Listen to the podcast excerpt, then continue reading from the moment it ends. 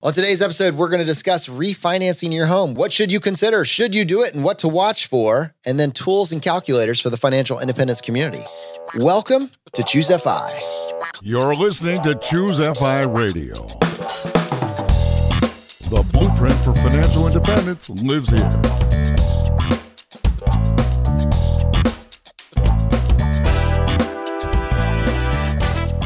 If you're looking to unlock the secrets to financial independence and early retirement, you're in the right place. Stay tuned and join a community of like-minded people who are getting off the hamster wheel and taking control of their lives in the pursuit of financial independence. Choose F I, your home for financial independence online.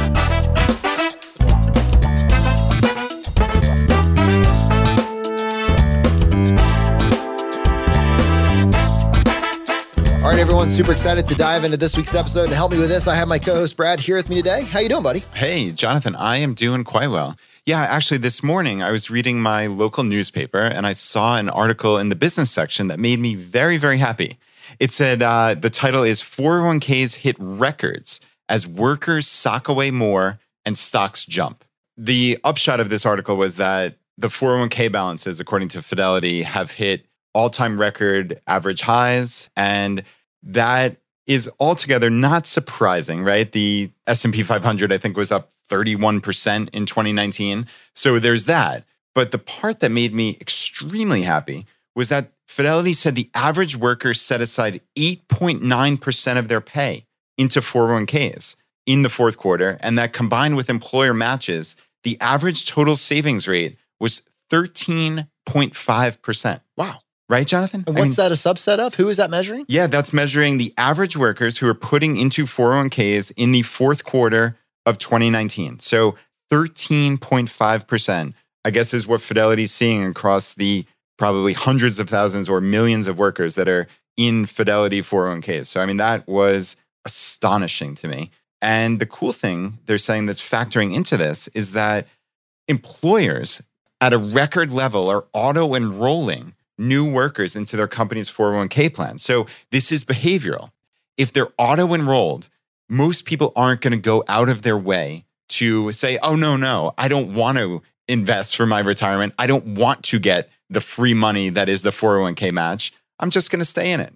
thirty-five percent are being auto-enrolled, which is the highest ever. So, Jonathan, as a member of the F I community, this is wonderful. eight point nine percent is what people are putting into their four oh one k's. Now, granted, this is a subset, but thirty-five percent are being auto-enrolled. These are crazy numbers compared to where where this has been not all that far in the distant past. I love it, man. We get to talk about some current news here. I wonder how many people in our audience still get the paper, like the actual paper on their front porch. Like, oh, well, that's funny.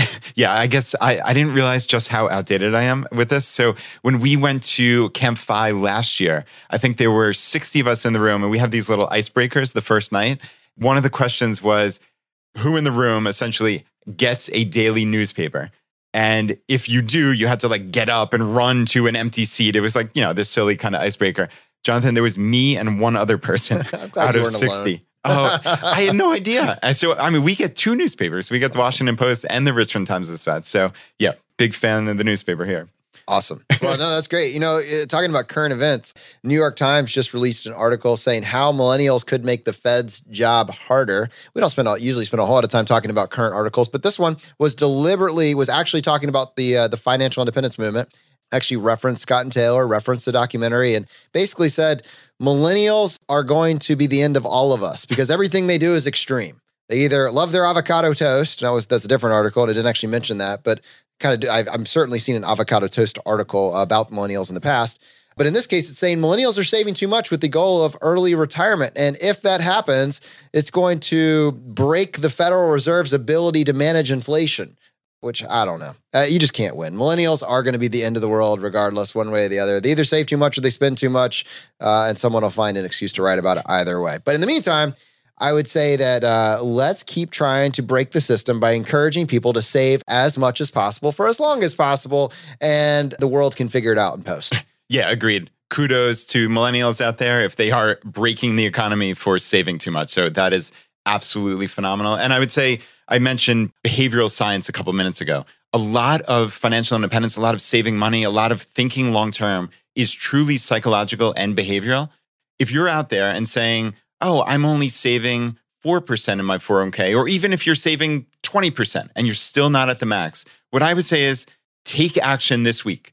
Go to your H R department and just add one percent. Mm. You're never going to feel the difference. But if you do that every single year to the point where you can max out your four oh one k, it is going to make an astronomical amount of difference in your four oh one k balance when you're ready to retire, whenever that is. But you have to take action. You cannot just simply listen to this podcast or read articles or whatever it may be. You've got to get up and take action. That is so simple to make a one percent difference, right, Jonathan? Yeah, you know, we haven't gotten super soapboxy lately. And uh, I feel like we could take a stand here. We could, we could really lean into this moment. Like someone's, someone made the I'm choice. I'm very frightened right now. Oh, it'll be fine. It'll be fine. Someone made the choice to listen to us today. And maybe they've been giving us a chance. They've been listening to episodes over the past month or so. First of all, wouldn't it be amazing that if every single person, literally every single person that had access to a four oh one k that listened to our show participated in that four oh one k? But we also have to acknowledge at the same point, that is not the case. Somebody hasn't done it yet. And you know, you, you know right now that if you're listening to this, you know if I'm talking to you. So what if this week, like that person, those individuals, they said, ah, crap, called me out, went to the H R department and got enrolled in their four oh one k program. And then to your point, one percent better, you know, start at whatever it takes to get the match if your company offers it. If they don't offer a match, don't let that stop you. And then sometimes with the H R department, they have like a, they have an option. You just tick one box and it basically says, without me making any additional decisions, would you like for us to increase your contribution by one percent each year? Like to your point, the auto enroll, anything you can autopilot, any positive decision that you can remove from a something that you have to logically do each and every year will work to your benefit. And so I think if you're going to get to the, the gold standard, the Brad Barrett ten minutes a month on your personal finance guaranteed path to F I, you have to figure out a way to autopilot all the decisions that are taking up all of your time now to almost force this eventual outcome. I um, I don't know, soapbox over. That was pretty easy no, though, right? I love it. I yeah. love it. Yeah, I mean, you really do need to take your brain out of this. Our brains sabotage us with short-term thinking and emotional thinking. All of us are susceptible to this, every single one of us. So take your brain out of it as much as possible. Put it on autopilot. There's no question about it. And Jonathan, just real quick, you mentioned the four oh one k match. Mm. Some people also who are not enrolled in a four oh one k might not even know what that is. It is essentially free money, okay? This is part of your salary, whether you realize it or not. Your employer, when you put in a certain amount into your four oh one k, and now each employer has different rules with how their match works, but I'll just say hypothetically, if you put in five percent, your employer might match fifty cents of every dollar, okay? So you're putting in five percent of your salary, your gross salary, and your employer is then putting in half of that as free money, okay? So they are putting in two point five percent of your salary into your four oh one k. Now, if you make, let's just say one hundred thousand dollars, two point five percent is two thousand five hundred dollars that your employer expects to give you essentially for free in salary. And if you're not contributing to your four oh one k, you're basically saying, no, I don't really want that two thousand five hundred dollars. Yeah. I don't want it, right? And that is crazy. This is the easiest way to get one hundred percent return on your money instantly. They are matching this and giving you free money. Yeah. You don't even have to make one hundred k to get that sort of benefits. No. Many people in our community, like, let's say you're making fifty thousand dollars a year and they offer you, again, a five percent match. Like, you know, that, that's very common. My wife was a teacher making less than fifty thousand dollars for a period of time. They offered a seven percent match, right? But fifty thousand dollars a year with a five percent match, two thousand five hundred bucks. Like, so to not do that, to not take action, to stay course, you're, to your point, Brad, you're saying, I don't need that two thousand five hundred dollars. My future self doesn't care. I can afford not to have that. No big deal. What? That's crazy. Let's, let's do this together. Speaking of one percent better, uh, I saw an article online this past week that caused me to take massive action. And it was basically saying, hey, interest rates on home mortgages are going down this week upon fears of maybe, you know, just whatever's happening in the economy, but interest rates are taking a nosedive. And so I was like, well, I, I purchased a home earlier this year. I should check it out. I gave a refinancing, you know, a home mortgage refinancing company a call and was able to see that right now at this point in time that it, it was all the way down near like three point two five percent.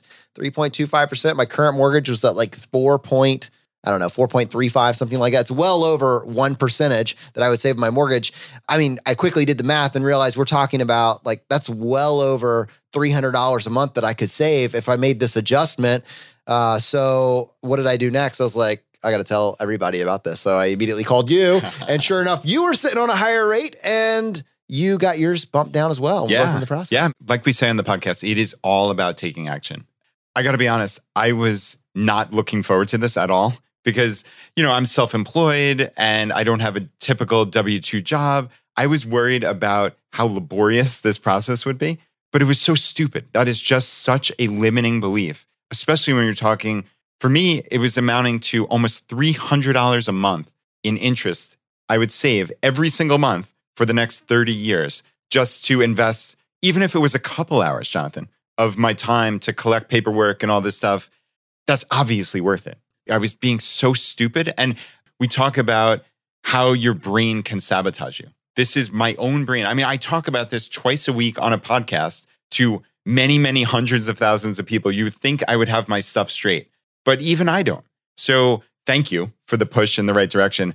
I actually got in a little bit late on this. I'm getting a one and a quarter percent savings. So my old mortgage rate was four point six two five percent. And I didn't get the three and a quarter. I got three point three seven five, which is still an immense, immense drop. So yeah, I mean, I am thrilled with this. It's a done deal. And again, it's about taking action. So for me, I, I didn't even tell you this. One of the things that I like to review every single year is my insurance policies. I actually, this year, it was one of those instances where I didn't find cheaper prices, but I have in my to-doist. So every single year, I have a recurring task that basically on February fifteenth, I review my insurance policies and I get some online quotes. I went through all of my insurance policies. It's just something that I used to let slide for so many years. I would just let it slide. That's just not good enough when it just takes a couple minutes. So I would implore everybody out there, think about these examples. The mortgage is the most obvious one. This is, and we're going to talk about this in a minute here, I, I think, go through exactly what to look for. But think about other aspects of your life that you're just not taking action on. How do you make your life a little bit better? Again, for me, I didn't save any money on my insurance this year, but I can guarantee you if I didn't do that for three or four or five years, I would be wasting money. So it's a huge benefit to me to invest even that thirty minutes, but I'm doing it every single year. So again, just think about aspects in your life where you can save money if you just take action. Yeah, so let's go ahead and go a little bit deeper and talk about what people should be considering if they are interested in refinancing their mortgage and kind of doing like a break-even analysis, that sort of thing. I think at face level, like if you can take one percentage, you know, point off the interest rate that you're paying on your home, that is pretty freaking compelling. If we're going to use a practical example, just so someone without doing a whole lot of math can kind of appreciate what it would mean.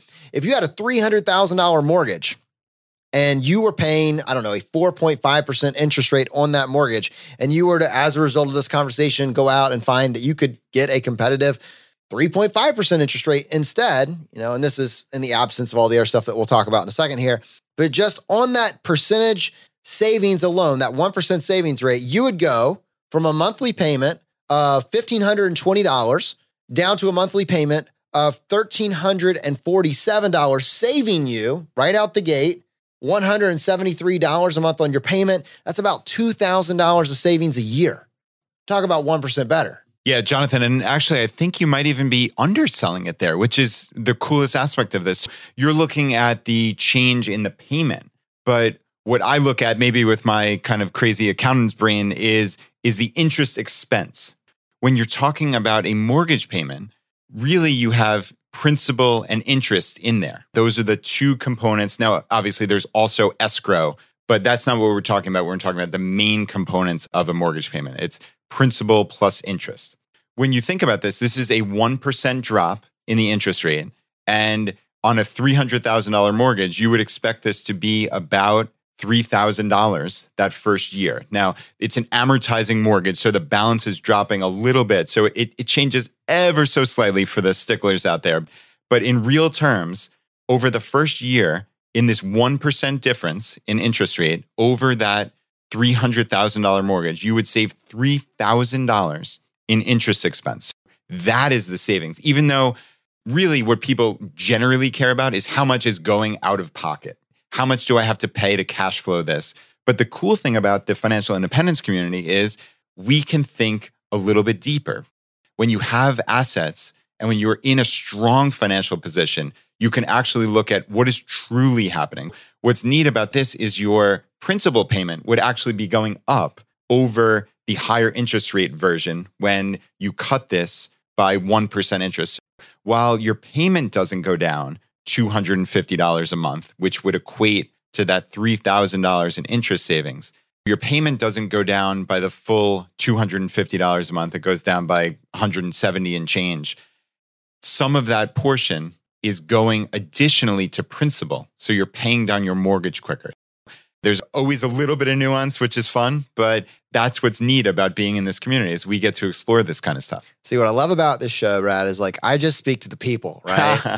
Hey. Like, well, okay, fine. What's my payment? But like, there are those in the community that are like, yeah, but what's the nuance? And you're right. I, I like the depth there. But practically speaking, we have uh, on our website an amortization calculator, apps dot choose F I dot com. There's a copy of transcripts on there. There's some calculators on there that you can use.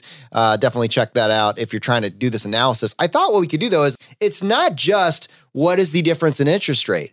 It's what are the fees, right? The fees matter. What are the fees that are associated with you effectively getting a new mortgage? It's not just, oh, by the way, let me drop your rate. No, you're actually, when you refinance, you're go you're basically rebuying your house.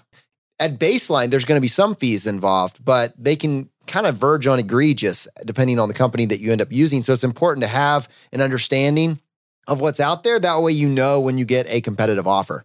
Jonathan, there certainly are a lot of potential fees, and all different lenders charge you different items, which is really interesting. So just having a sense of the general categories, I think, is really important. Yeah, and recognizing they don't all, ch- all charge you the same ones. Like some are going to be there no matter what. Like for instance, one of the ones that comes to mind is mortgage and title insurance fees. Your state probably has some fees that are associated with selling a property in that state. Like those aren't going away. You're gonna you're gonna pay for it. Title insurance, it's not going anywhere. It's going to be a part of the process either way. Depending on the cost of your home, that will probably, you know, th- those fees will be attached. It could be anywhere from a thousand to five thousand dollars, depending on the size of your mortgage. But some of these others that maybe we're going to discuss, maybe there's a little wiggle room here and you can, you know, com- have one lender compete against another for your business.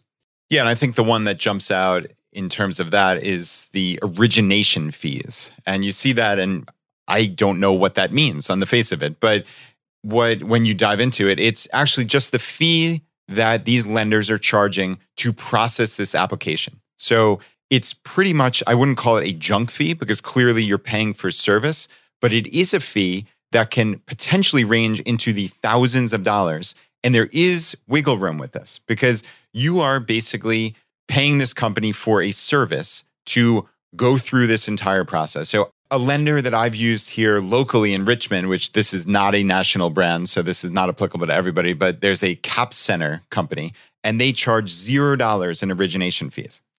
They do not make their money on origination fees. But in doing some background research for my own refi this past week or two, I've seen origination fees in the multiple, multiple thousands of dollars. So it can range anywhere from zero to, I've seen three thousand dollars is a number that sticks in my head. That is something that clearly this is going to be a huge line item. Another one, Jonathan, are the points that you see. These seemingly are also just fees you're paying that lender. Now, a point is a percentage of the total mortgage balance. So if you're getting quoted, okay, this is going to be three thousand dollars in fees plus a point, and you know your mortgage is three hundred thousand dollars, it's one percent of that. So another three thousand dollars. In my hypothetical, I'm using the same number, unfortunately, here, but that would be three thousand dollars in fees plus three thousand dollars for that one point. So you're talking six thousand dollars in total fees. So it is one of these kind of jargony type things that you can say, oh, it's just a tiny little percentage. It can't mean anything. Well, when you're talking one percent or maybe more potentially on a huge balance, like one hundred thousand, four hundred thousand, whatever it is, you know, whatever your mortgage balance is, right? Like those numbers can add up really, really quickly. And the only thing I would add to that, Brad, is that when you're talking about points, uh, a lot of times the way this is actually marketed to you is, yes, it, it's a fee that's that's baked in that you're paying to the lender, but you're doing that,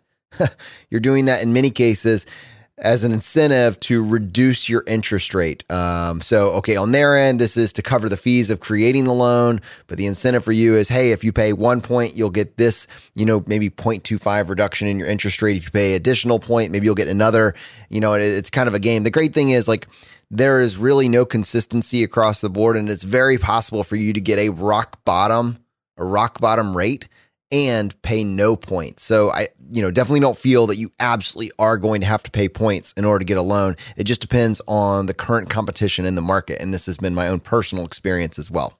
So other fees that might be involved. So you might have an appraisal or inspection fee. So they want to reevaluate the value of the house. Part of this is coming up with a loan to value number uh, to determine basically the health of this mortgage that they're considering issuing. What's interesting is you might be able to have this waived. You know, if the house was built, you know, relatively recently, you know, if it's a hundred year old, they might want to have it inspected again. I'm not sure. But the property inspection in many cases can be waived depending on the stated value of the home. So for instance, with a lender that I've used, they basically looked at what the, I don't know, what the value was on my prior mortgage that they just asked me for it and I gave it to them. And then they just kind of tested a couple other values. And there's an algorithm that basically says above this point for this home, we're going to need an inspection. Below this value and whatever you put in here, then we'll just waive it, you know? You could probably have that waived. Obviously, if you can have that waived, that's going to require less work for the people that are processing this loan. It's going to probably save you anywhere from three hundred to five hundred dollars in fees that would be associated. That was an interesting point, actually, the loan to value. Uh, in terms of you getting the best rate and being competitive, like what gives you the best shot at having a great rate? Well, a great credit score will give you a better chance of getting a fantastic interest rate when you apply. And I, what I would say is it seems like it's seven sixty or above is going to give you the best chance at the best rate. And then we just talked about loan to value. I was just doing some digging in my conversations. It appeared that to qualify for the best rate, you would want to have a loan to value of seventy-five twenty-five. So we talk about how, we've talked about in the past, how to drop under P M I, property mortgage insurance, you need to have twenty percent of your value. Like you need to have paid in enough to cover twenty percent of the value of the home, uh, have that in equity. But to get the highest tier, the best rate available, it looks like it's actually closer to seventy-five twenty-five. That's worth slowing down on, Jonathan. I think that's something people might not know necessarily right off the top of their head. Loan to value. Basically, we're talking about the percentage of the total outstanding mortgage over the total value of the property. This is the equity that you have in your property. So let's say it's worth three hundred thousand dollars and you initially put twenty percent down, okay? So that would be sixty thousand dollars. Your initial mortgage would have been, let's say, two forty in this case. Now, let's say you've had this mortgage for a bunch of years. You've been paying your mortgage payment every single month. Obviously, some of that is going to principal to pay down that original two hundred forty thousand dollars. And let's say right now your mortgage balance is a nice round two hundred twenty-five thousand dollars. That means your value, as we said, is three hundred thousand dollars on the property and you owe two hundred twenty-five thousand dollars. So that difference is seventy-five thousand dollars, which is your equity. And you divide seventy-five thousand dollars, divide by the total price, the total value of three hundred thousand dollars gets you to twenty-five percent in equity, or in this case, the loan to value being seventy-five percent. So it's important to just have a sense of what percentage of equity you have in your total property here, because obviously the property is worth three hundred thousand dollars. That's not what you own, right? You owe a significant amount on it. So that's where there's nuance in this calculation. Yeah, and that's actually interesting because now you're actually talking about what levers can I pull. So the one end was the the loan to value. It was that the property inspection was to make sure, the appraisal was to make sure the home was valued at whatever amount it was. Like let's say you are in a hot appreciating area or you've done significant renovations that you're not getting credit for since your last home was purchased. You might actually want to have this appraisal done because you know that your home is actually valued much higher and you're about to get a new one, so a new mortgage, you're effectively getting a new mortgage. So you're like, wow, well, if my three hundred thousand dollars house, because of the renovations that I've done and the work that I've done and the hot, the appreciating market is now worth three seventy-five, three fifty, three sixty, whatever that number is, that changes the entire loan to value equation and might actually be worth it. Like if I have to pay three hundred dollars, four hundred dollars for this appraisal, but I'm able to drop, you know, an extra zero point two five percent because I qualify for this better rate, like it might actually be worth it. I mean, in many cases, when you're working with a, uh, a lender, you know, a person, a human being, uh, this is kind of a back and forth dialogue where you could kind of strategize the best way to go about doing this to get yourself that best rate. Couple other things just to consider that, that I was kind of looking into. One, and this is one thing that, man, I don't think you see this a whole lot, but I would be so angry if I did. Like, make sure your company doesn't have any sort of early repayment fees, right? Yeah, this was the first question that I asked is, are there repayment penalties? That's the simple question you need to ask your mortgage lender or your refi company. Are there prepayment penalties? Because clearly, you don't want to be in a position where they're just charging you potentially thousands of dollars in quite literally junk fees if you decide to pay off your mortgage early. I think that's kind of outdated or anachronistic at this point. Like, I don't know of too many certainly reputable mortgage companies that have prepayment penalties, but unfortunately, there are people out there who are dealing with companies that aren't reputable, right? So that's why you have to ask the question and you have to see that in writing. It is essential that there are no prepayment penalties, because if there are, and you go to refinance at some point in the future, you're going to get hit with these absurd fees because you didn't simply ask this one essential question. I am amazed that you managed to appropriately weave anachronistic into a uh, flow of thought. That was incredible. Thank you, sir. All right, so a couple others here. So we talked about getting this interest rate, but I think it's important to differentiate and talk about rates versus terms just for a couple minutes here. So in my mind, I was only looking for a thirty-year fixed, right? That was really the only option, but it isn't the only option when you go to the site. And so I think you got a thirty-year fixed as well. Talk us through how you would pick one over the other and why. I guess the loan payment schedule, the number of years you're taking out this mortgage, this can make a huge difference in what your monthly payment is. For me, it came down to looking at fifteen-year fixed rate mortgages and thirty-year fixed rate mortgages. When we say fixed rate, this interest rate that I'm locking in right now would be good for that entire period. And if I paid the payments for either that one hundred eighty month period or three hundred sixty month period, depending on which one I chose, my mortgage would be fully paid off at the end of that term. Now, that's if I hadn't paid any additional principal each month, but just paid my nice normal payment for fifteen or thirty years, it would be fixed. I would know every single payment on the date that I signed that contract. That's the fixed concept. But for me, the decision was, do I make the fifteen-year choice or the thirty-year choice? Now, I've really jumped into these amortization schedules, and the payment per month can be an enormous difference. Now, obviously, you're paying off your mortgage in half the term if you're paying it off in fifteen years. So the mortgage does not double, though, which is interesting. Like you would expect, if this were a straight line thing, you would expect the monthly mortgage payment to double if you have the term. A lot of that is going to additional principal each month. So that's a good thing. This is not money you're spending on interest expense that is thrown away, right? That you're giving as, okay, here's interest that I'm paying you for this mortgage. No, you are paying down your mortgage balance, which is a good thing, but you are contractually locked into paying that higher amount for the next fifteen years. Now, life happens. That's one thing that you just, you can never be sure whether you lose your job, or even if, let's say, you just want additional cash flow to invest extra money, right? Like that might happen as well. It doesn't have to be a negative life happens. It could be a positive. And for me, I would like to lower my payment as much as I possibly can, because I can always pay extra. I can always, almost in essence, make my mortgage a fifteen-year mortgage, all right? Now, I am paying a tiny little interest rate premium. Now, this is the crucial piece here. When you're locking in a thirty-year rate as opposed to a fifteen-year rate, almost invariably, almost in one hundred percent of the cases that I've seen, maybe one hundred percent that I have seen, the interest rate is a tiny little bit higher. Now, I've seen it as little as an eighth of a percentage point higher, up to a little bit over maybe a quarter or zero point three seven five. So let's make no mistake, you are locking in that interest rate premium. So you are locking in that you're going to pay a little bit more each month in interest than you would have otherwise.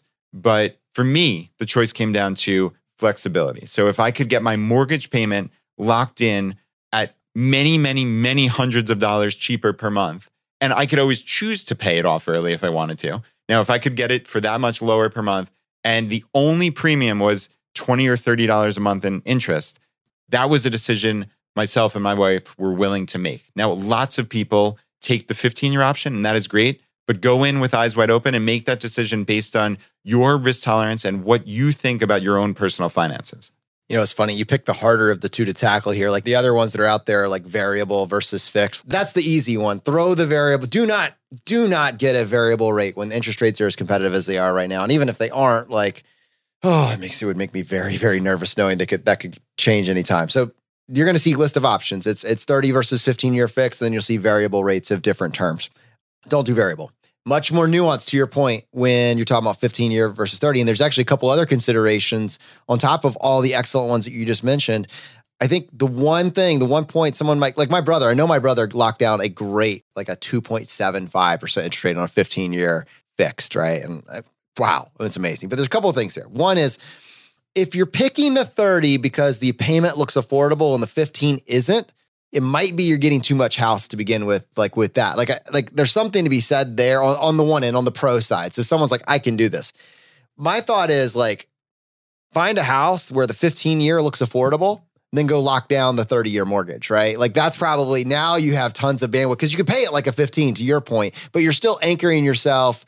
Like if someone is only looking at fifteen year mortgages, at least they're buying inside their means, right? And they're not going to be house poor. That's kind of like, that's a great just general framework, but go find a house that still looks affordable as a fifteen year mortgage and then ex- see what it looks like as a thirty. Now you're giving yourself a lot of wiggle room. And that's kind of a nice parameter for how you go about making that decision. You're kind of impressed, aren't yeah, you? Yeah, I, I've never heard that analysis before. That's, that is an interesting mental framework. Yeah, I've always looked at thirty year mortgage rates. That has never crossed my plate before, Justin. But what if but, someone were to say, "Oh, I can't afford the fifteen year, but I could afford the thirty." So they, or even they up it higher right, till right. they get the the the. You know, that's kind of like the avoiding the lifestyle inflation. Yeah, no, that's very interesting. And so, Jonathan, just to kind of double back to adjustable rate mortgages, obviously you were very strident about do not ever get it, and there are instances, the fleetingly rare, fleetingly rare, to the point where I would say ninety nine percent. Like, give me one so, example, really. I'll tell you. I actually, the funny thing is in two thousand four, okay. I actually willingly and overtly got an adjustable rate mortgage on in my- case over there, like jaw aghast. Yeah. So I was one hundred percent certain that I would not be living in the property that I was living in in five years' time. Mm. Now, I guess someone who's more intelligent than I would say, how could you really be one hundred percent sure? Okay. Well, I was ninety-nine percent Brad sure. Brad goes through life basically one hundred percent sure. So I... sadly, very true. Very true. But uh, sadly, I am a little bit sure of myself sometimes and, and to my detriment, I, I am sure. But that was an instance where maybe it wasn't my smartest move, but the delta between the interest rate on a traditional fixed rate and the adjustable rate mortgage was significant at that point. And let's say I was ninety-nine percent sure I wasn't going to be living there in five years. So that was a risk that I was willing to take. But let's be clear, that was a risk, okay? Because in five years' time, if I was still living there, the whole concept behind the adjustable rate mortgage is you were not locked in. So that brilliant rate you were getting for the first five years, that can float significantly, and it's almost invariably going to float significantly higher. So my mortgage payments, I could have been in a world of hurt at that point. And now somebody would make the argument, was that really worth it? Like, was the risk of potential catastrophe worth the offset of the lower payments over those first couple of years that I was living there? I don't know that I'd make the same choice now, but that was the decision that I made at that point. So I think there are some people who might say, all right, this is worth the risk for me, but I think they they need to think very, very strongly about it. Yeah, I mean, in fact, if you were to like play that out, just even four additional years, when you're talking about two thousand eight, you have individuals that like, it's a hot market. You go in a house, one year later, the house is worth sixty, seventy, one hundred twenty thousand dollars more. Interest rates are like only affordable as a variable rate. And they're like, oh, this will work. The house is going to be worth twice as much twelve months from now, twenty-four months from now. So that balloon payment at the end, no big deal, whatever, you know, and just like, you can see how quickly it all turns when it goes the other way. So um, great point, though. All right. I will walk back my dogma. Maybe there's a fleeting chance. Anyways, we kind of have a way of analyzing that break-even point, that break-even calculation. Basically, what you're going to do is you're going to take a look at that savings and payment. I'm putting the emphasis on payment here on the highest level. And then what you're doing is you're then adding on to it, well, what fees are they going to charge, whether it be origination fees, appraisal fees, points, all the other stuff that can get added into that. And these are the types of questions. What will I have to bring to closing, and what percentage of that, you know, what percentage of that is just going to fees? And now you have a, a, a realization about a break-even point. And so for many people, I think if it's if you're if you've got a great one, it's a break-even point within one to two years, you know, and then from there on out, you're just saving money for perpetuity for the remainder of the loan. Uh, but if you find it's going to take you five, six, seven, ten years to recoup the money, again, you might not be in this house five or six, seven years from now. Yeah, and Jonathan, just to add some flavor to that, you add all of these fees, add them all together and come up with that total number. It's going to be certainly a couple thousand dollars, right? We talked about all these different fees. There's some taxes that will be factored in. So any type of origination, the any of the appraisal fees, points, any of this stuff, you add, you lop them all together and come up with the total fees that you're paying. Now, I would personally divide that then by the interest savings, but Jonathan is taking the more conservative approach and saying, just divide it by the change, the reduction in the payment, okay? So let's say you have six thousand dollars of total fees and your payment is going down by two hundred dollars a month.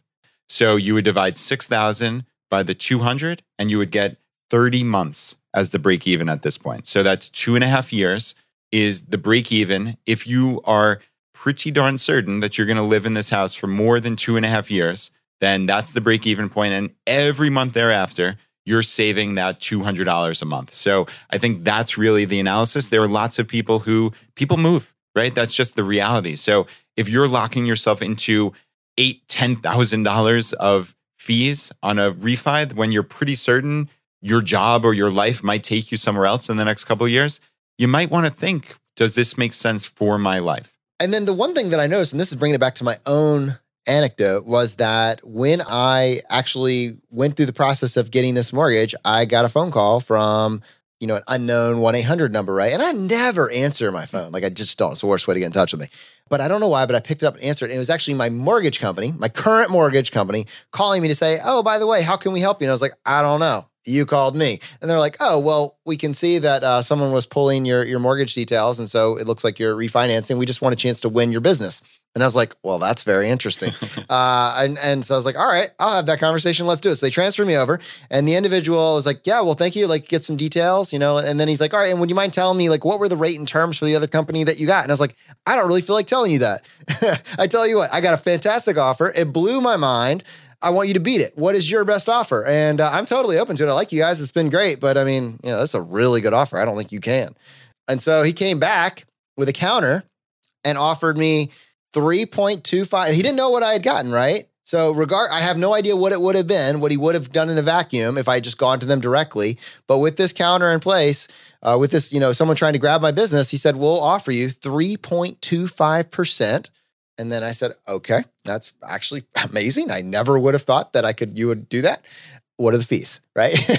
And then he said, um, well, uh, you know, we have this many points and whatever. And there was all sorts of other stuff on there. And I said, to be honest with you, um, I have almost no fees with this other company that I'm going to go with. So um, it's not really competitive. He's like, well, let me see if we can get those waived, right? He said, let me, uh, give me a copy of what you have. And uh, I'm going to go take my manager and see if we can get you something even better. So my point here is that there is an, like, if you have been paying your loans on time and in full, you are valuable to your mortgage company. They know they have someone, like, this is the company that bought your premium loans. Like, when you initially go and you go through whatever company, you make your first payment, and immediately, if you remember, they probably sold your mortgage, they bundled it and they sold it off to another company. That happens all the time. So now this new company probably considers your loan a premium mortgage. You pay on time, in full, the amount that you're supposed to pay each and every month. They don't want to lose you. So there's an incentive for them to probably go even a little bit below market value to keep you, because they know that you're not risky. That's really something to worth considering. So if you go out and get a rate, it doesn't have to be the best rate in the world. Like, it should be good, you know, it should be competitive, but then maybe just see if there's a way that you can give your mortgage company a, a chance to beat them and do even better with some of the information that we talked about in mind. And I wouldn't be surprised if you do. So anyways, from your friends here at Choose F I, your one action step this week. Let's take a look and see if we're getting the best refinance rate possible. All right, everyone, on this next segment, we're actually going to be speaking with Steve Chen. He is the founder of new retirement dot com. About his software, New Retirement. It is an incredible compilation of calculators for people on the path to retirement. And really, increasingly, he's been looking at how he can serve the financial independence community. I think this will be a valuable use of your time. So with that, Stephen, welcome to the podcast. Jonathan and Brad, thanks for having me. I really appreciate the uh, the time and opportunity to be in front of your audience. So, Steve, I actually want to give our audience a little bit of a sense here of, you know, who uses the services that you've started to build over at new retirement dot com. And I know you you have had well over one hundred thousand people come through and actually start to put their data in there and figure out how to start mapping out their trajectory. I know that when you started, a lot of this was actually targeting somewhat of an older audience, a wealthier audience, you know, maybe people that have a net worth in between a half million to two million dollars. And we're trying to figure out how to start planning out their glide path and make sure that they had put in the appropriate calculations to make sure that they had a solid retirement. You know, I'm sure you can round that out and give our audience a little more sense of why you build it. But my understanding is part of why New Retirement exists is because you wanted to help your mom. Yeah, Jonathan, that's exactly right. You know, the foundation story here, kind of the genesis, is my mom came to my brother and I in her early sixties. She needed to borrow ten thousand bucks. And so my brother and I were like, okay, sure, we can definitely write you a check, but we'd like to better understand what's going on. And so first, we wanted to see if we could outsource this, if we could find an expert, you know, financial advisor that could help us figure out her situation. And we looked around and really we couldn't find anybody that knew a lot about decumulating assets, right? How do you go into retirement and, and be smart about spending the money that you have? And also we couldn't find people that were that interested in her either, because her net worth was maybe a quarter million dollars at the time. So, you know, we ended up doing it ourselves. So, you know, my brother's a Stanford M B A, you know, I've got a background in uh, financial services. We ended, ended up doing this on spreadsheets. The solution wasn't save and invest better. The solution was look at expenses, look at home equity, where you're living. I mean, essentially we did a, helped her relocate to a, a more efficient, you know, lower cost of living area. You know, she was living in a five thousand square foot house on ten acres of land with two people. And we're looking at the cost to heat that. This is in upstate New York. And, you know, the costs were very high to kind of maintain this. And so we ended up making a lot of fixes across how she was invested, where she lived, what her expenses looked like. And we looked at things like annuities and, you know, and healthcare and things that could increase her income, lower her taxes, and help help her do better with her, with her healthcare. So that's kind of how we originally got into this problem. And then with regard to the name, you know, that, this actually actually goes back to her as well. So she worked in advertising, and I remember her telling me when she was young, it was like, "Hey, the the biggest word in advertising is the word new, because it always brings people back. They want to learn what it is." So I was like, "All right, we're thinking about the space, you know, new retirement." And the domain was available, and so we were able to buy the domain for like fifteen hundred bucks when we started the company. And uh, you know, it turns out right, coming right behind us was like American Express doing like trademark terms searches and stuff like that on the same term. We ended up at trademarking and getting a domain, so uh, that's how we we got to the name and and why why we stuck with it. That's a pretty wild story, Steve. I like that. I'm curious, how quickly did you realize this is something that would be applicable for more than just your mom? How quickly did you realize? Or there might be something here that we can build that's going to help tens, if not hundreds of thousands of people. We were doing this, and so we did it on spreadsheets, and then we were kind of, as we dug into this, we said, oh, you know, look at the demographics. There's seventy-five million baby boomers out there. They're facing increasing longevity, and then it turns out they have all the money. I mean, for better or for worse, there's one hundred seven trillion dollars of net worth in this country. seventy-five percent of that, about eighty trillion dollars, is controlled by people over fifty. A lot of it's tied up in houses, and the rest of it's in four oh one k's and taxable accounts and small businesses. So we looked around and we said, you know, there's really nobody that's solving this problem at scale. The, the solutions were talk to a financial advisor, and they kind of want to talk to you if you have two million or more. And otherwise, there wasn't great software. There were some books, you know, and now there's better services like what you're doing, building a community and, and things like that. But you know, we we felt, hey, there's not a great solution here. So we ended up creating the software to do it. And then just for my background, I've worked in financial services, but also I started a company in the nineties around the transition to higher education. It was a super early SaaS company, so software as a service. And we networked together universities, high schools, and students and their families. And we took that process, which was on a book, the Peterson's books, for like, how do you research a college and figure out where to go to college? We put that all online. So college searching, inquiries, applications, so forth. We took that same approach around what we were doing there for education. And we put it here for retirement. So the transition to retirement. And just real quick, just to back up, you know, on our user base, we built this to help anybody. It wasn't built to help wealthier people. It turns out organically, one hundred thirty thousand people show up at our website every month. eighty thousand people have built plans. Those users are, they tend to be millionaires. And the average user has a million dollars. So they're kind of fifty to sixty-five year olds. And they're definitely kind of this mass affluent. That's who's organically showing up. But the tool was designed and built to help people figure out, anybody figure out how to make the most of what they have. And again, you know, the solution isn't, you know, traditional kind of like just save and invest. That's part of it. But it's also expenses, Social Security, healthcare, long-term care, taxes, housing. Those are the things that we really dive into and what users do in our product.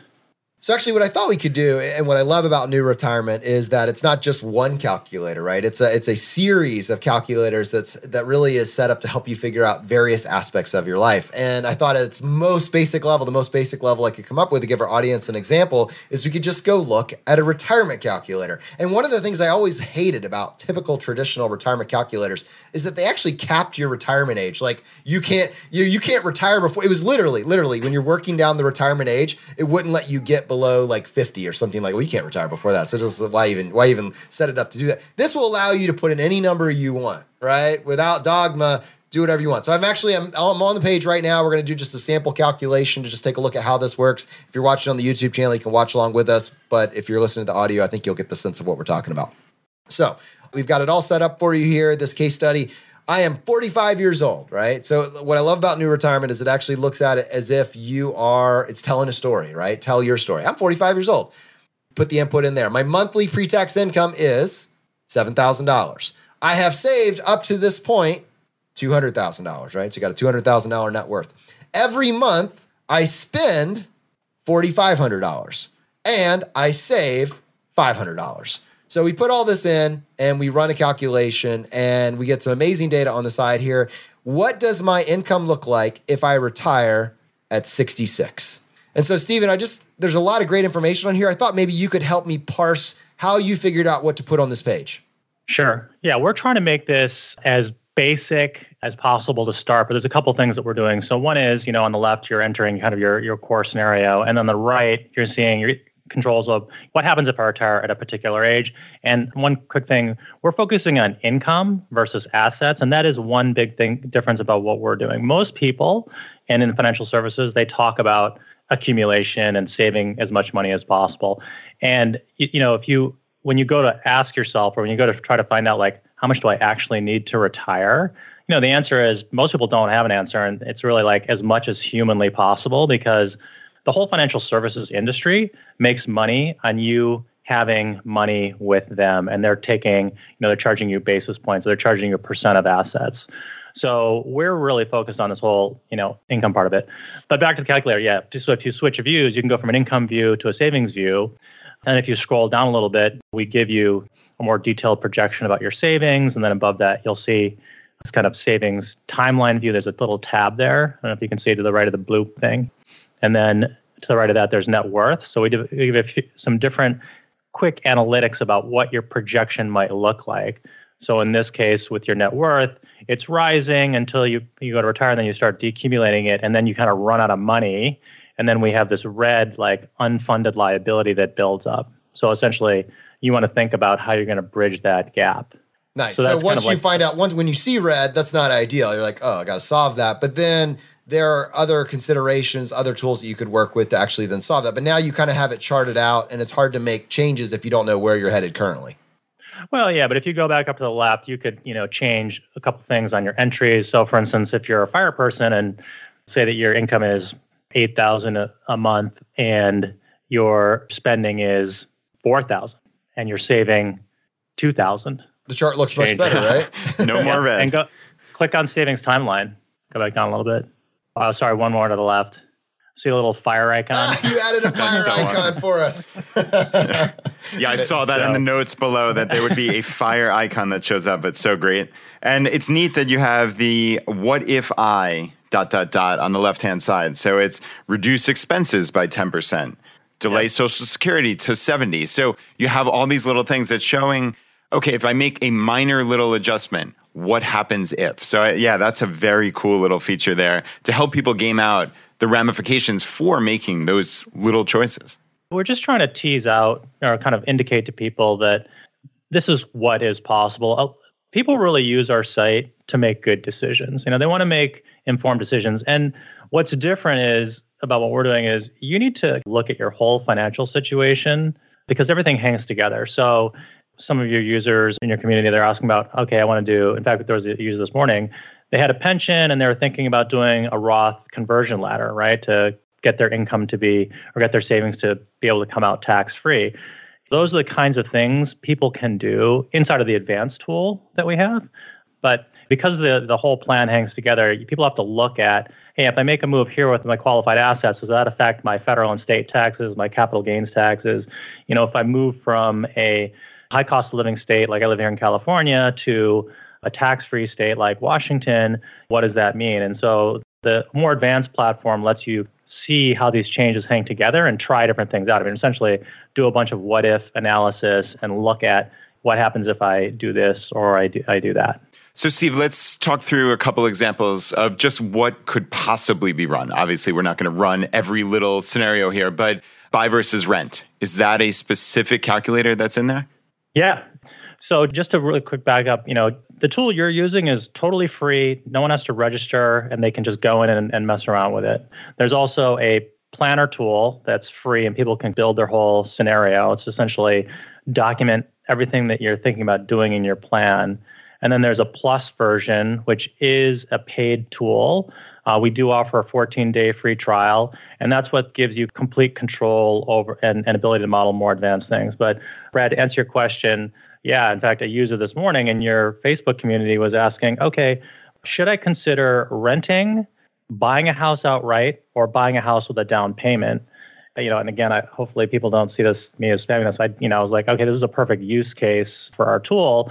So this person can go in, enter their situation. They can create a baseline scenario where they, listen, I, I think I'm going to rent and pay one thousand dollars a month. What does that look like? And then they can do another scenario with, listen, I think I'm going to take one hundred thousand dollars out of my taxable account or whatever the, you know, the full price is, pay off the house completely. I'll have no rent, but I'll have property taxes and house maintenance, but I'll have less money to invest today. What does that look like? And they can build another scenario for that. And they can build a third scenario where they're like, okay, what if I instead take thirty thousand dollars for the down payment and then invest seventy thousand dollars, what does that look like? And the tool lets you control for, you know, what kind of returns you think you're going to get, if it's taxable or tax-free dollars, you know, what are your federal and state taxes based on where you're living, what do your capital gains look like when you actually go to liquidate this stuff? So that's the kind of thing that the more advanced users are using, but the tool is meant to help people on their journey from like, hey, I'm just getting started, I kind of want to see where this is going, to Uh, you know what, my situation's getting more complicated. I've got bigger decisions to make and I want to make smarter decisions, to like, hey, I, I think I can do this all myself. I, I just want to do this and then talk to my C P A sometimes. That's very cool. So, okay, I have a uh, a request for a calculator if Ooh. it doesn't exist already. So Ooh. this is okay. very selfish. So I have a car situation, let's call it. So the golden boy calculator. Right, the golden boy calculator. This might exist or it might just be sim- very similar to what we just talked about with uh, rent versus buy in essence. So my car, it's, you know, worth about a thousand bucks, but it needs some repairs. And it seems like it, it continually needs repairs, let's say. So I'm contemplating, and, and I guess I'm having this argument with, or pseudo argument, let's say good-natured argument with my wife about, do I buy a new car? And let's say I was going to plunk down twelve grand for a new car, whatever the number is. People are going to get mad at me for spending that much, but let's just hypothetically say twelve grand. Like, you, and I'm going to earn, thanks, Jonathan. You've driven it for seventeen years. In essence, a net worth horse race between these two cars. If I keep putting in six hundred bucks a year in repairs on my piece of junk that I have versus buying a new car, and, you know, presumably there'll be fewer expenses, let's say. Is that something that exists or you could create? Right. Yeah, I mean, totally. The platform is built to do this for anything. I mean, the, the example on the house is a big one, but car, same thing. You could, you know, you have a baseline plan where like, hey, Brad, I'm going to keep my seventeen-year-old car. I'm going to keep pouring six hundred bucks a year into maintaining the thing. Uh, and you can build another another scenario where you copy that whole thing over and you say, all right, instead I'm dropping this used car, I mean, dropping the maintenance cost, but I'm going to pop down ten thousand dollars as or whatever the cost is for a new car, and or have debt associated with it. So layer in my car payment. What does that look like? At what percentage? And and then project these both out and you'll see the impact. And you can do a end state. I mean, it, it forecasts your entire financial situation, you know, all your income, your net worth, your expenses, savings, taxes, and everything else through your whole life. And you'll see the terminal result of that. Cool. Brad, your car is a classic and it's trending towards becoming a collectible. It is. Like, it is. How do you put a price on that? Oh, I know. First of all. No, it's true. And and obviously my uh, selfishness aside here, Steve, that would be cool to see because that's something that I don't have Excel sheets to create to to run that horse race. But I've thought, okay, if I invest that twelve grand and I'm going to earn seven percent on it, clearly there's a good bit of money that could offset a lot of those expenses that I'm paying otherwise. And what would my net worth be? So it, heretofore, it's just been a uh, intellectual, like pie in the sky feeling in your gut. Right, right. But, uh, but yeah, I'd love to run that. All right. So yeah. And And just really quick on that, one quick comment. This is, I think this is something that's uh, we're seeing. Brad, we're getting, so, so we've had eighty thousand users. You know, every month we have thousands of users in their plans. Sophisticated, financially educated people kind of running different scenarios. And so what's happening is, I think about us like Waymo, like the self-driving car, or like Tesla, right? We're learning with all these users very quickly, just like you guys learn in your community and feed that back into the podcast and you too take lessons. Same thing with us with our software. So we're seeing what people are asking for, seeing what their challenges are, right? And we're building that in. And every time, you know, we update the software, it's very scalable. So for instance, the Secure Act just passed, right? And so that changes the date for required minimum distributions, which used to be seventy and a half and is now seventy-two. So we upgraded eighty thousand plans all at once, and everybody gets their financial income in retirement updated all at once. Uh, so things like that is kind of where we're starting to see the real power is learning quickly and then kind of upgrading everybody at once on this platform. Yeah, and I can just say from your listeners, Teresa in our group actually shared her experience. She said, I stumbled upon New Retirement on my own, had a question, left a comment, and much to my surprise, the C E O, Stephen, called me to seek feedback and answer my question. I've been a fan ever since. Used the tool for about a year. It's regularly upgraded and improved. Great tool insight. So just for our audience, you're hearing about this. Obviously, this very basic retirement calculator, which is so much fun to play around with the numbers. But then it will go as far and it's as advanced as you could ever possibly want. Everything from capital gains and R M D calculations to buy versus rent calculations. Maybe if they're lucky at some point, a sponsored Golden Boy calculator, you know, yep. in existence and so much more. If you've ever had a what if question about your finances, Stephen's kind of been thinking that whole line of thought for the last several years. And as you just said, I mean, his software is designed, his his ethos is designed to get closer to what users need and are looking for. So if you want a responsive software, definitely uh, give it a shot. Check them out. Steven, if people want to follow up on this and check out New Retirement, what would be the best way for them to do that? Sure. They can go to uh, www.newretirement.com forward slash choose FI. And uh, if they register there, they'll be linked up with this community so we can kind of understand, you know, more about what people are looking for, you know, track how they're using it.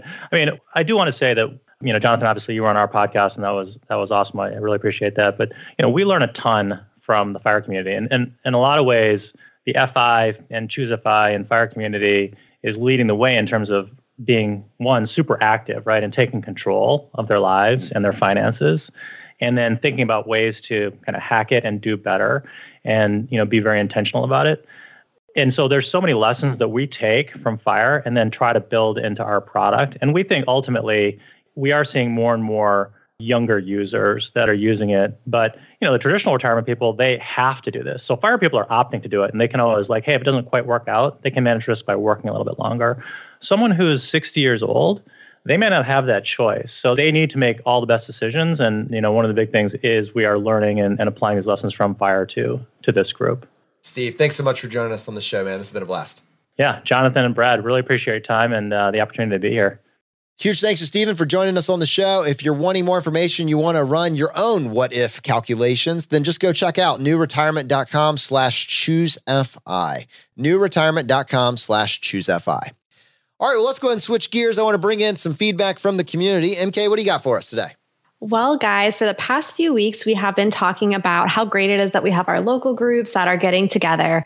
And Brad threw out a challenge two weeks ago that he would love to have one month where every group globally tries to get together. And last week, we upped the stakes and said, no, let's try to plan one day where every local group does some kind of event and we can feel connected that we're all doing something. So we have arbitrarily chosen our Choose F I Day. This was just the date on the calendar that seemed like a good idea. And it's May ninth. Saturday, May ninth, twenty twenty is going to be Choose F I Day. So your local group should be getting something together. If something hasn't been created in your local group, create an event, do something, host something at a park, do a picnic, do a get together. So we can all get together on Choose F I Day, May ninth. May ninth. Man, I feel like there's a hidden message in there. Like, why was that day picked? You tell us, what was it? We'll tell you if you're right. Completely arbitrary, as M K said. But M K, I love this. And it, like you said, it doesn't have to be something grand. It can be four people getting together to play board games. But we've talked for three plus years now about this being about the community. And it starts from one little meetup. So again, we've randomly picked this one day, but let's make it something that we can all shoot towards. Every single local group, we have three hundred of them throughout the world. Let's all make that the day that we get together. I, I really love this, and I'm excited to hear what comes from this. You never know the benefits down the road of all these relationships, friendships, business meetings. Who knows what could happen just from these three hundred meetups? I have marked it off on my calendar. I will be there. Great. In the local groups, we have events going on before May ninth. So we have some great news from Choose F I Detroit. They now have five hundred members. Congratulations. And Choose F I San Diego is putting us all to shame with one thousand six hundred thirteen members. So they are a very big group. So if you ever head out to San Diego for fun, you will find somebody you can hang out with from the Choose F I group because there's a lot of them. That is amazing. sixteen hundred? And That's thirteen. Remarkable. And thirteen. Do not forget the not thirteen. Forget number thirteen. Ben, yeah. Freaking-tastic. I think what we're seeing, like the financial independence movement is at its core a grassroots movement of people that feel so compelled by this idea, this message that you really can be better each and every day and you can reclaim decades of your life in the process, that they want to share it with friends and family. The local groups are the single best way to do that. You know, join us, be a part of it. If you're not already a part of a local group, you can find one in your area by going to choosefi.com slash local. And if there is not one in your area, then it's been waiting on you. Just send us a message at feedback at choosefi.com and we can help you get one started. And this weekend, we actually have several events going on. So this Saturday, the twenty-second, Choose F I Lexington, Kentucky is going to have a D I Y tax party. So for anyone who regularly files their own taxes or is interested in learning how, check that out. And then on Sunday, the twenty-third, Choose F I Alaska is having their first meeting. And Choose F I Tampa Bay, Jason and I's local group, we are going to be meeting and doing board games and brews at the Cricket Thumb. What, uh, so can't wait to see people there. What board game do you have picked out? I don't know. We are running two races back-to-back Saturday and Sunday. So we are showing up, wearing our medals, totally exhausted, and we will just play what is in front of us. That is our plan. I've not picked out a board game. All right, fair enough. Oh, let's see. And then we have new local groups in Valencia, Spain, and Guadalajara, Mexico, and a new cohort group for parents with special needs children. So if you are in Spain or Mexico, or you are a parent with a child who has special needs, check out these new groups. All right, awesome. And, and you know, I think one other thing we announced last week was a F I household series that we're rolling out. Uh, give us the update there.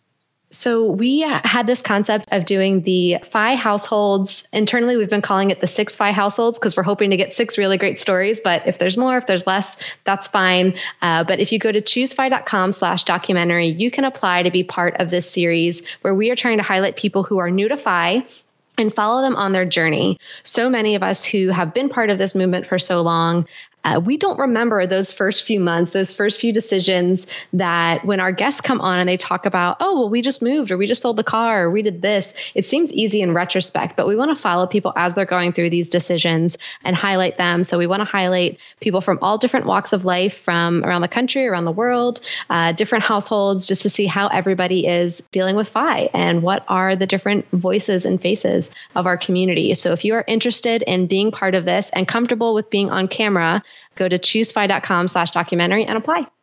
All right. Well, every week on the Friday Roundup, we do a drawing for a copy of a book that we have found useful. And uh, we're picking from our books here at Choose F I Publishing. We have ours, Choose F I, Your Blueprint to Financial Independence, and Rob's book, The Simple Startup Series. There's an option for an instructor manual or a student manual, and you can pick either one of those. To enter the drawing, if you're interested, all you need to do is just go to choose F I dot com slash iTunes. There's some very simple instructions there. Leave us a short written review on your platform of choice, whether or not that be iTunes or Stitcher, and then send us an email to feedback at choose F I dot com, letting us know that you left a review and what screen name you left it under. We give away one book for every five written reviews that we get, and we announce the winner on the Friday Roundup. So, M K, how many winners do we have today? Well, guys, today we have one winner, and that is Justin. Justin writes, one of the top-notch financial podcasts out there. It is informative and entertaining and above all motivating. And with every episode, I get fired up to make the best choices, even if they are hard, that will lead me eventually to financial independence. Brad and Jonathan are both great interviewers and do a wonderful job of highlighting their guests and giving them room to share their expertise. They then also contextualize that information and link it to other ideas and concepts, which greatly enhances the experience of the listener. And no ads. Keep up the great work. All right, my friends, the fire is spreading. We'll see you next time as we continue to go down the road less traveled. You've been listening to Choose F I Radio Podcast, where we help middle-class America build wealth one life hack at a time.